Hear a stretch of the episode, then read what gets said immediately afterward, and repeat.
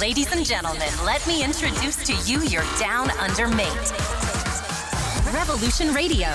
Podcasts, music, insights, interviews, news, and much more. Stay tuned.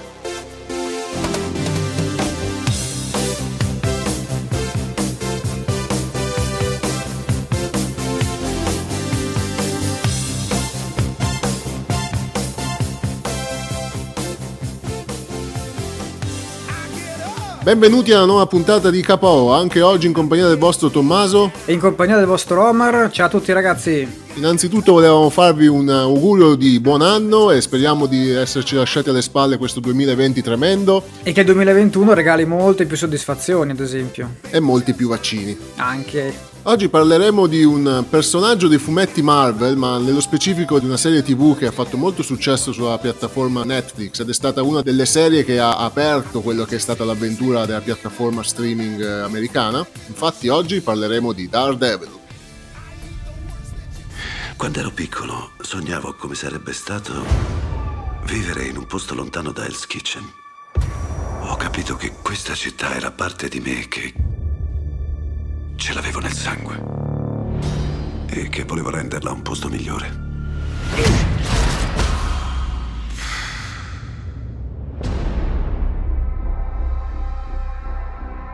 Bene e male. A volte il confine tra le due cose è una linea molto netta. A volte è nebulosa. Spesso è come per la pornografia. Faremo la differenza. A volte non sembra, diciamo, ma è così. So che sei cieco, Matt, ma tu è come se vedessi. Sento le cose. Sai come le chiamano le qualità che hai? Doni. Ti insegnerò a controllare il dono, a usarlo. Ci sono altri modi per vedere. Non vedo più il fascino della città. Vedo solo pericoli. Ti terrò al sicuro, Karen. Devo essere l'uomo che serve alla città. Che cosa vuoi fare? Quello che devo.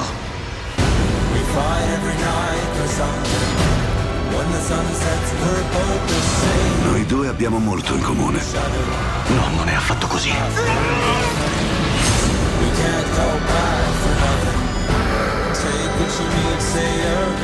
Il male fatto da un altro non ti rende buono. Rispetto le sue convinzioni, il giustiziere che crede di poter cambiare le cose. Il mio scopo era rendere la mia città un posto migliore.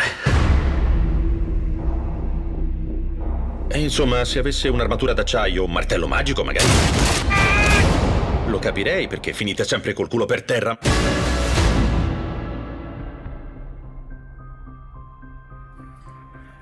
Eccoci qua Tommy a parlare di una serie, come già detto bene te, di Netflix prodotta su licenza Marvel in un periodo in cui c'era un ottimo accordo fra le due case. Netflix stava cercando di attirare milioni e milioni di utenti come poi ha fatto, con la sua crescita esponenziale, accaparrandosi una licenza tra quelle più importanti disponibili sul mercato. Ne ha approfittato per realizzare delle serie con un tono diverso, con un tono più cupo e più adulto, e Daredevil rappresenta veramente la punta di diamante del corredo di serie Netflix a tema Marvel che sono sbarcate sulla piattaforma statunitense.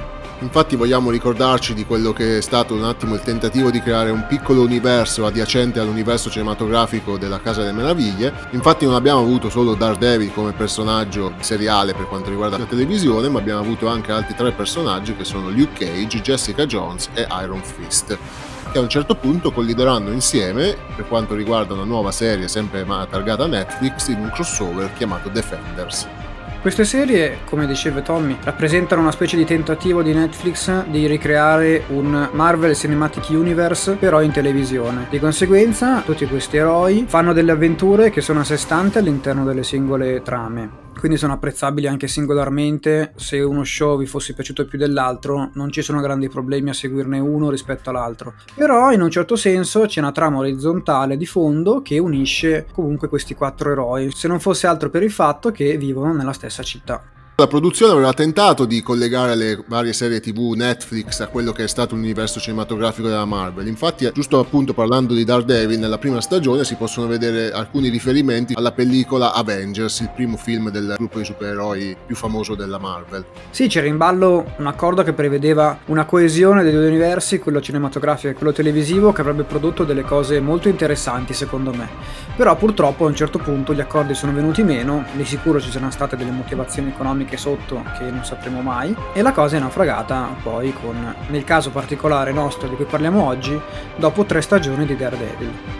Innanzitutto, chi è Daredevil? Daredevil è uno dei vari personaggi creati dalla mente di Stan Lee e Jack Kirby ed è praticamente uno dei supereroi che fa parte di quel comparto di eroi che agiscono nei sobborghi e quindi nelle zone più di quartiere. Le sue origini sono ben note a tutti, fu vittima di un incidente che lo mise a contatto con delle sostanze radioattive che lo privarono della vista ma amplificarono gli altri quattro sensi, donandogli quindi superpoteri a tutti ormai noti.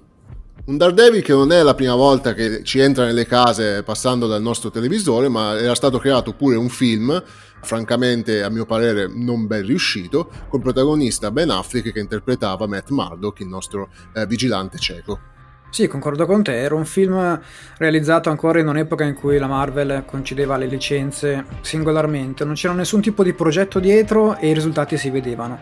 Era anche un'azienda completamente diversa, perché era un'azienda che era ancora a sé stante, poteva cominciare e prendere le decisioni come voleva lei e non faceva parte di quel conglomerato megagalattico che ora era Disney. Una Disney che comunque non è intacca quello che vuole essere il Tony Cupi che vedremo durante la serie, che non è così bambinesco e adatto a famiglie come quello cinematografico. Concordo, il Marvel Cinematic Universe manca proprio di dramma narrativo, perché nel momento in cui uno spettatore, magari non dico un teenager, non dico neanche le famiglie, ma una persona che vorrebbe vedere della bella azione e un bel dramma su schermo, va al cinema e si aspetta delle vere storie che lo tengano col fiato sospeso, purtroppo per quanto riguarda i film al cinema rimane un pochettino deluso, perché non si ha mai veramente quella sensazione che i cattivi possano prevalere, oppure che qualcuno dei nostri beniamini e comprimari possano lasciarci veramente le penne interne. Sono quasi delle storie che rimangono in superficie, che si accontentano di intrattenere in un modo eccezionale, perché l'intrattenimento offerto dai film Marvel è comunque sempre ottimo, ma che non riescono mai ad andare un pochettino più a fondo, cosa che invece questo Daredevil fa, osa e riesce perfettamente. Daredevil interpretato dall'attore Charlie Cox che verrà accompagnato dai suoi amici più stretti che saranno Karen Page interpretato da Deborah Ann Worth famosa per la serie True Blood e Foggy Nelson interpretato da Elden Hanson. Foggy Nelson che rimarrà il suo partner per quanto riguarda la sua professione perché Matt Murdock alla fine si ritroverà ad essere uno dei più bravi e capaci avvocati di New York anche se non sarà uno di quei legali che guadagnano milioni e milioni e che fanno della loro carriera un pregio e una punta di diamante, ma sarà più un avvocato a servizio dei poveri e della gente meno ambiente. Come hai detto te, Tommy, Daredevil è un supereroe di quartiere. Di conseguenza, anche il suo alter ego, Matt Murdock, comunque si occupa sempre del suo stesso quartiere, quindi Hell's Kitchen, in cui il supereroe opera, aiutando comunque le persone in un altro modo, offrendo assistenza legale a quelli che non possono permetterselo. Matt Murdock che ci mostrerà tutti i suoi punti deboli e le sue paure e i suoi drammi, ma che comunque con Karen Page e Foggy Nelson chiuderanno un trio che si aiuteranno a vicenda e che saranno fondamentali uno per l'altro. Un Karen Page che cercherà in tutti i modi di tenere uniti e coesi questi due amici e un Foggy Nelson che nella sua anche semplicità sarà comunque l'amico fidato su cui il nostro Matt Murdock si rivolgerà sempre per un aiuto e per qualche consiglio. E la cosa molto interessante, che deriva sempre dal tono un attimino più adulto e più cupo che caratterizza questa serie tv rispetto ai film al cinema, riguarda anche le dinamiche che ci sono tra Matt Murdock e i suoi due amici. Anche loro rivestono dei ruoli più concreti e più approfonditi delle relazioni tra comprimari che abbiamo visto al cinema. Matt Murdock avrà veramente dei problemi a conciliare le sue due vite con quelle dei suoi due amici prima nascondendo la sua identità e poi rivelandola nei momenti più opportuni e cercando comunque di tenerli al sicuro, scontrandosi però con il fatto che sono delle persone vere e proprie. Tante volte in queste situazioni si ha la sensazione che i personaggi secondari sono praticamente servili rispetto a quello principale, che in questo caso qua sarebbe Daredevil. Invece lungo la serie ci sono delle prese di posizione nette, si fa capire che la responsabilità della loro sicurezza non spetta sulle spalle di Daredevil se nessuno gliel'ha chieste e nella serie questo sarà un tema che sarà affrontato in maniera piuttosto decisa. Un altro personaggio molto importante, non tanto a livello della trama di Daredevil, ma per quanto riguarda l'universo delle serie TV di Netflix, è una certa Claire Temple, interpretata da Rosario Dawson, che ultimamente è stata molto impegnata per quanto riguarda serie TV su piattaforme streaming, non è vero, Ama? Cavoli, Tommy, abbiamo fatto appunto una puntata un po' di tempo fa su The Mandalorian. Ora, se i nostri ascoltatori ci hanno seguito, eh, hanno mai capito che siamo dei fan sfegatati di Star Wars e abbiamo già visto la seconda stagione dello show in questione e abbiamo potuto assistere assistere anche al suo debutto in quello spettacolo nei panni di Ahsoka Tano. Anche in Daredevil lei dà uno spessore particolare al suo personaggio e fa da collante fra le quattro serie, visto che compare in tutte e quattro le avventure dei nostri supereroi di Netflix. Una Rosario Dawson che infatti sarà il tramite che porterà a quello che è l'evento crossover chiamato Defenders. Dopo aver parlato del comparto dei buoni della serie, passiamo a quello che è il comparto dei cattivi, partendo da una leggenda vivente per quanto riguarda anche il grande schermo, un certo Vincent Donofrio. A qualcuno verrà in mente una delle sue performance più apprezzate, quella del soldato palla di lardo in Full Metal Jacket, che è stata la rampa di lancio per una carriera sfolgorante, che si è anche intrecciata con questo universo Netflix, passando nei panni di Wilson Fisk, più famoso ai fans come The Kingpin. Lui rappresenta il vero cattivo della storia di Daredevil, con una comparsata in un film appunto non molto riuscito e che rappresenta il vero antagonista anche nella vicenda televisiva. Vincent D'Onofrio, già detto benissimo te, non doveva dir niente a nessuno nei panni di Kingpin, ma conferisce un spessore e una profondità a un personaggio senza dubbio eccellenti, degni di un attore del grande schermo. Comunque un Kimping che sarà l'inizio e la conclusione di quello che è il ciclo narrativo di Daredevil, perché sarà veramente l'antagonista cardine di tutte le vicende e anche le sfortune che capiteranno al nostro eroe cieco. Sì, in un modo o nell'altro, durante l'arco delle tre stagioni, quasi tutto, se non tutto proprio, ruota attorno a Kingpin. Nella seconda ci sono altri personaggi che prendono piede, ma lui è sempre comunque sullo sfondo, sempre nei pensieri di un Matt Murdock che sa benissimo che la sfida con Kingpin non sarà mai vinta. Una seconda stagione trampolino di lancio per quello che saranno due serie di Netflix. Una è quella The Defenders e anche quello che sarà poi un'altra serie spin-off dedicata al punitore. Il punitore che sarà l'antagonista della seconda stagione, misto tra buono e cattivo, interpretato da un grandissimo John Bentler, famoso per la serie The Walking Dead. C'è un attore che mi ha stupito positivamente perché in tutte le altre sue interpretazioni non mi aveva mai convinto, in Walking Dead anche, purtroppo. Invece qua nei panni del punitore riesce a rimanere ambiguo nella sua moralità nella sua etica piuttosto dubbia, ecco, un antieroe che cerca di farsi largo tra i cattivi ma con dei mezzi molto molto molto discutibili e alla fine l'arco narrativo del suo personaggio si conclude per quello che riguarda almeno Daredevil in una maniera senza dubbio di nota. Nella seconda stagione comparirà anche Electra Nachos che sarà amante e nemica allo stesso tempo e che poi andrà a concludere anche il suo arco narrativo come già detto nella serie Defenders. E passando infine all'ultima stagione, che è quella che dà l'addio al personaggio, forse momentaneo, ma quello lo accenneremo un attimino più avanti, vede un andamento piuttosto altalenante, perché nella prima parte si nota senza dubbio una specie di mancanza di direzione. Per citare una frase che dice lo stesso Kimpin nella terza stagione, al pubblico serve un cattivo e inizialmente manca senza dubbio una figura di riferimento. Ed è solo nella seconda metà della stagione che assisteremo a un risollevamento generale della trama e eh, ovviamente anche della tensione narrativa grazie all'introduzione dell'ultimo cattivo che viene presentato in ordine dentro la serie Daredevil. Parliamo in questo caso di Bullseye, noto criminale comparso appunto anche nel film con Ben Affleck e Jennifer Garner, che in questo show viene istruito da Kingpin per essere al suo servizio. Uno dei miei antagonisti preferiti di tutta la serie di Daredevil.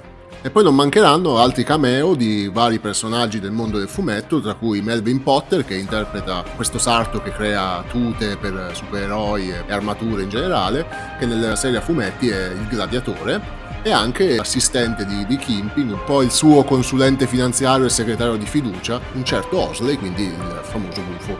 Passando infine alla disamina tecnica della serie, a quello che lo rende molto diverso anche dal punto di vista estetico rispetto alle controparti al cinema, sono da citare senza dubbio questa fotografia molto sporca e rossa, molto rossa, che sembra ripresa dal costume di Daredevil e da questa luce un po' infernale come infatti tutti quanti chiamano il nostro supereroe dal punto di vista del diavolo di Daredevil. Si ha veramente l'impressione che New York cambi faccia rispetto anche alle altre, sempre rimanendo nell'ambito televisivo Netflix. E Daredevil rappresenta senza dubbio il punto più alto della piattaforma streaming nel suo progetto che eh, si pronunciava eccellente, si pronunciava ricco di iniziative e di possibili potenzialità e che invece si è interrotto troppo presto secondo noi.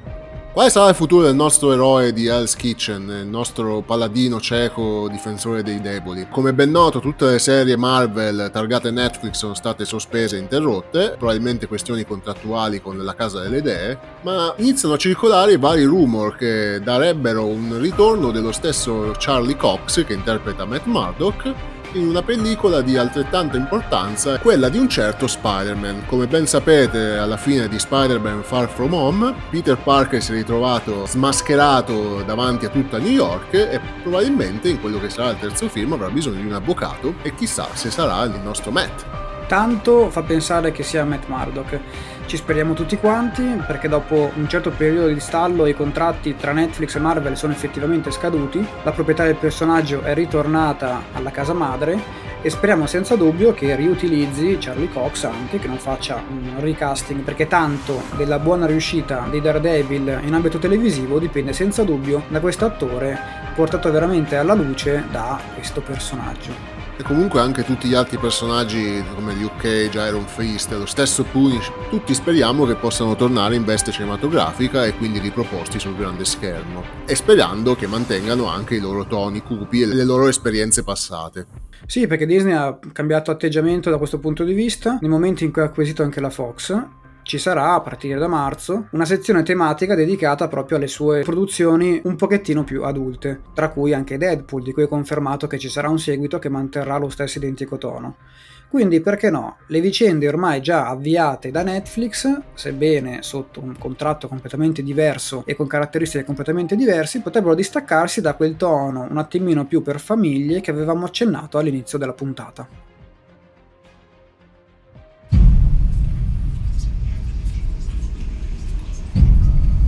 Le persone chiedono a Dio un aiuto. Ed è ciò che ho cercato di fare, aiutare le persone. Mi stavo prendendo in giro. L'oscurità risponde solo all'oscurità.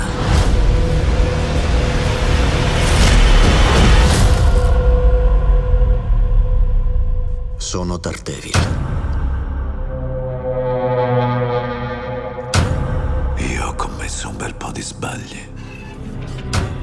Accetto la pena che sto scontando per quegli sbagli. Magari la prigione mi ha cambiato. Cosa vuole dire? Voglio proporle un accordo.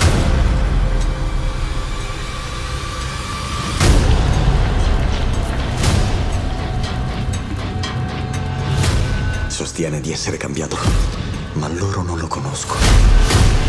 L'ultima volta ha minacciato solo me.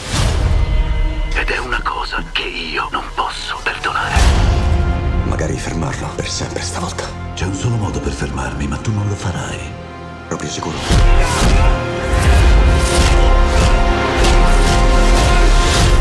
Ma devi stare attento a non diventare tu il mostro. Perché ho provato a rendere la città un posto migliore. Svelerò al mondo la tua identità. L'assassino che ora mostra la sua vera natura. A volte si fa del male a uno per salvare un altro. Alla città serve un cattivo e credo di averlo trovato. Daredevil è il vero nemico pubblico. Sappiamo, secondo il racconto di molti testimoni oculari, che il brutale attentato è stato attuato inaspettatamente da Daredevil.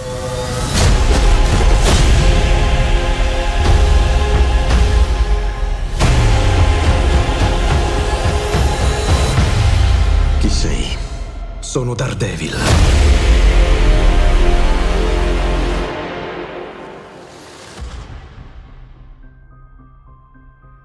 E questo era Daredevil, serie di punta di Netflix, ormai giunto a termine con la speranza di una nuova trasposizione in canali ben più ampi. Come al solito vi ricordiamo di seguirci sui nostri social Instagram e Facebook come pagina KO verso l'infinito e oltre e di ascoltare i nostri podcast su Anchor FM, Spotify e soprattutto su www.revolutionradio.it. Un felice inizio di anno per tutti voi, speriamo che il 2021 sia meglio del 2020 e quindi vi saluto. Dall'Australia come al solito il vostro Tommaso. E dall'Italia invece il vostro Omar. Ciao a tutti ragazzi, buon anno a tutti. Ciao!